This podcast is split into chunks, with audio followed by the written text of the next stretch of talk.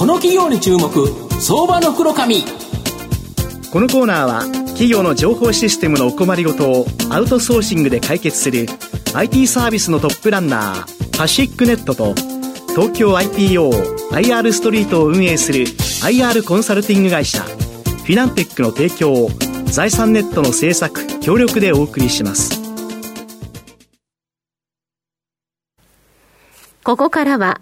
相場の福の神財産ネット企業調査部長藤本信之さんとともにお送りいたします。藤本さんこんにちは。毎度相場の福の神こと藤本でございます、まあ、直近やはりあの、チャット GPT を代表される生成系 AI、人工知能。もうこれ非常にですね、世界中で、まあ大人気というか、今後なんか世の中を変えてくれそうな、形なんですけど、はい、このですね、やはりチャット GPT と主催する生成系 AI、まあ、ここに非常にですね、近しい、まあ、そこの、えーえー、出資しているマイクロソフトさんとも非常にですね、親しい関係にあるですね、企業、今日ご紹介したいなというふうに思います。はい、今日ご紹介させていただきますのが、証券コード4011、東証グロース上場、ヘッドウォータース代表取締役の篠田洋介さんにお越しいただいています。篠田社長、よろしくお願いします。お願いします。よろしくお願いします。ヘッドウォータースは東証グロースに上場しており、現在株価13,250円、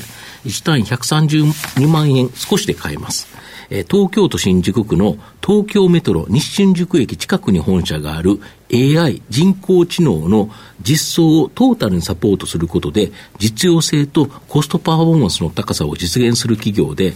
フロー収益とストック型収益、この2つのですね、収益源を持っている会社になります。まあ、御社は企業の様々な課題を AI の活用でですね、解決してくれるということなんですけど、この一気通貫でサポートできる、これが御社の大きな強みだとか。はい、そうですね。えー、普通、通常ですね、よくあの AI の会社って呼ばれる会社は、はい。はい結構まあ AI のその精度を上げるアルゴリズムの研究とかですね、はい、こういったことに特化しがちなんですけど、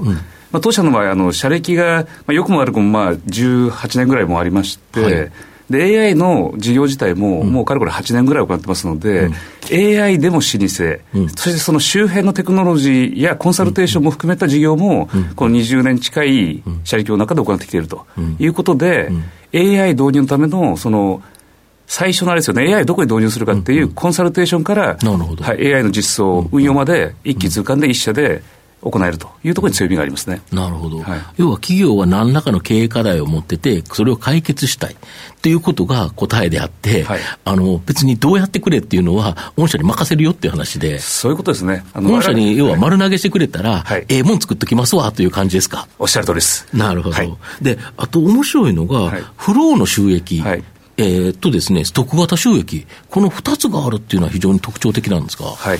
これ、われわれの AI の事業も長くやってますので、はい、あの AI 開発を高速で行うためのプラットフォームをですね、自社で持ってまして、はい、で過去に使った当社独自の AI モデルとか、はい、AI のソリューションを開発するための機能をですね、このプラットフォームから、ライセンス型で提供していくということで、はい、あのいろんなプロジェクトが進めば進むほど、うんうん、ライセンス収入もですね今増えている状況ですので、うん、このあのプロジェクトの収入と、ライセンス収入と、こちらが溜まっていく状況で、今、2本立てでですね、うん、収益構造が成立してますね。なるほど。はい、要は、プログラム開発とかさまざまなところだとフロー収益だけど、はい、そこになんかパーツのようなものがあって、それは来線収入がもらえるから、はい、それがずっと使われてる間、コツコツともらえるということですか？おっしゃる通りです。この2つあると非常にいいですよね。そうですね。うんあと、やはりマイクロソフトがおよそ1兆円のですね、はい、えー、追加投資した、このオープン AI 社のチャット GPT、まあ、この生成系 AI っていうのは非常に大人気なんですけど、御社はマイクロソフトとの関係が深いので、まあ、大企業はですね、本当にこのチャット GPT などを、あの、業務に使おうとい。うふうにしたら、やっぱり御社にお声がかかるケース多いんですか？結構今、あの、お声がけしていただくケース多くてですね、うんうんこれ、マイクロソフトっていうのは、今ですね、おそらく、あらゆる彼らが提供するサービスに、チャット GPT 搭載しようとしてますよね、はい、ビングとか、はい、はい、あのオフィスもそうですし、はいはい、あとはそのパワープラットフォームっていう、はい、ローコードでいろんなアプリケーション作れるようなプラットフォームを提供してますので、はい、この組み合わせをしていくと、うん、ほとんどの企業の DX と言われるものは実は網羅できる可能性があるので、なるほど。全網羅的にマイクロソフトはおそらく、その、まあ、DX と言われる分野ですね、ここのあの市場を取りにかかってる中で、われわれはもともと AI とかデータ活用とかパワープラットフォームの分野では、マイクロソフトの中でもかなりプレゼンス高いので、われわれに、協力依頼があるケースが今増えてますね。要はマイクロソフトにはいろんなそのパーツがあるよと、はい、要は部品があるよと、はい、ただし、やっぱ企業が使うっていうところでは、実装するところでは、きちんとなどのパーツをどう組み合わせてっていうのを作んなきゃいけないと、はい、そこはシステム開発がかかると。かかりますね。そこは御社がコンサルもできるし、これとこれを組み合わせて、実際にプログラミングもできる。これ非常に大きいですよね。そうですね。結局あの過去の SI、いやに比べれば格段にコストも安くなるし、運用も安くなるんですけど、とはいえ、大手の企業様ですから、セキュリティの問題とか、数年かけて本当にあの、業務フローにマッチした形で作るとかですね、そうですよね、これちゃんとやらなきゃいけないので、この辺にあのニーズがありますね。なるほど。あと、あの、今年のですね、えっ、と、今月の6日に、アメリカの NVIDIA 社、の Edge AI スーパーコンピューターに標準対応した Edge AI デバイス管理、えー、ソリューション。まあ、この開発を発表されてるんですけど、はい、これは広い地域に大量にですね、設置したデバイスを遠隔モニタリング、一元管理するとい。うことなんですけど、はい、これでどんなことができるんですか？これはですね、あの NVIDIA の GPU って非常にあの先端的なものでしたから、もともとあの、結構実証実験とかで使われるケース多かったんですけど、はい。はい。はいわれわれですね、これもはやあの実証実験でずっと、あの世の中で使ってる場合ではないと思ってますので、実際に例えばのスマートストアの店舗で GPU を置いて、画像解析をその現場で行うみたいなことをやる場合には、例えば大きなリテール系の会社ってやっぱり、全国に1万店舗とか2万店舗とかあるじゃないですか。これをあのいちいち人が見て管理するみたいなのは当然難しいので、あの一元で管理して、どこの GPU がどれだけのパフォーマンスを出してるかとか、動いてる、動いてないとかですね、これ全部あの、一元で可視化でして管理できるものっていうのは絶対必要なんですけど、今まで全世界的に、あの、実証実験多かったんで、うん、狭い範囲だといらないじゃないですか。はい。はい。はい、で、我々も、とにかく今実用に向けてですね、かなり動いてますので、我々は独自で、えー、こういったあのシステム、管理システムを作ってですね、うん、今投入したところ、非常に NVIDIA 様からもですね、世界的にはあまり使用例がないということで、評価いただいてですね、うん、はい、あの、リコメントいただいている状況になってます。これだけど、スマートストアとか、はい、スマートファクトリーとか、はい、いろんな IoT デバイスがあちらこちらについたと。はい、それを、えー、そこに、え、あの、NVIDIA の、あの、プロセッサーを一個一個置いているとい。う状態になるわけですか。そうなります、ね、それを管理するっていうことですよね。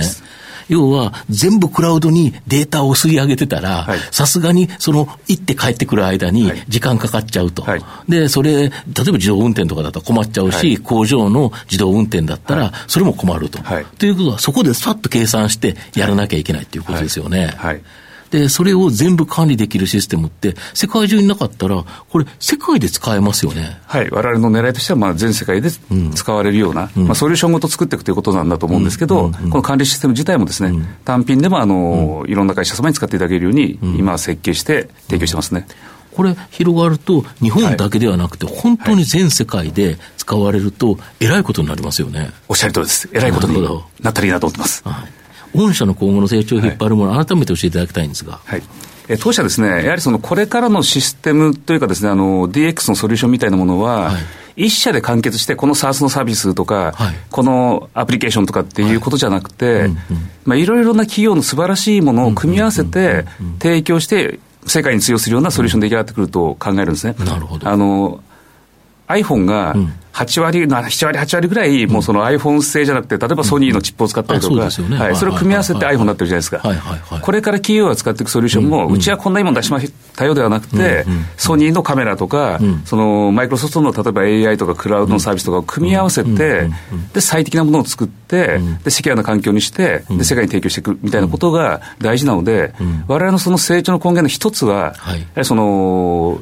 当社を中心としたエコシステムみたいなものを作り上げて、うん、他社の強い力を取り込んでですね、巻き込んで事業を展開していくというところが、まず一つですね。あとは、やはりその我々その、その中で我々いいポジションを取らなきゃいけないので、エンジニアが最先端のテクノロジーを、これ早くキャッチアップして実装していくっていうところの、まあ、能力とカルチャーみたいなもんですよね。これがコアにあってこその、あの、エコシステムだと思うので、これが我々の強みだと考えてます。なるほど。まあ、最後まとめさせていただきますと、まあ、社名のですね、ヘッドウォーターズの日本語訳というのは、源流と源の流という形になるんですが、まさにですね、AI の黎明期から企業の様々な課題を AI で解決した企業になります。マイクロソフトや NVIDIA というアメリカの大手 IT 企業との連携もあり、今後、日本の巨大企業がですね、まあ、チャット GPT のような生成系 AI を業務に実装する場合、大きくですね、活躍の場が広がると思います。また、スマートストアやスマートビルディング、スマートファクトリーを実現するのに、必要不可欠のですね、エッジ AI デバイス管理ステーション、ソリューション。まあ、これはですね、グローバルで大きなですね、ストック型収益になる可能性があります。じっくりと中長期投資で応援したい相場の福の神のこの企業に注目銘柄になります。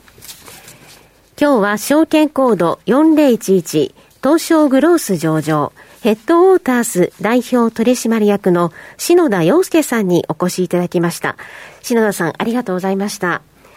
藤本さん、今日もありがとうございました。どうもありがとうございました。